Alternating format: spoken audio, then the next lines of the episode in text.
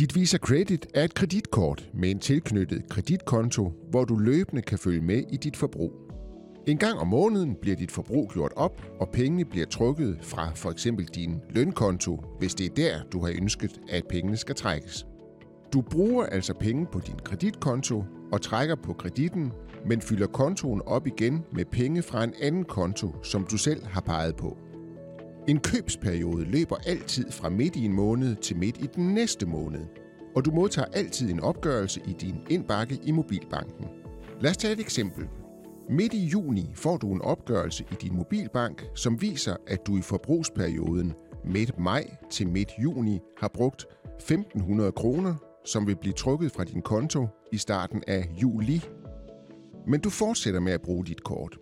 I slutningen af juni bruger du yderligere 1700 kroner, så du den 1. juli har brugt i alt 3200 kroner.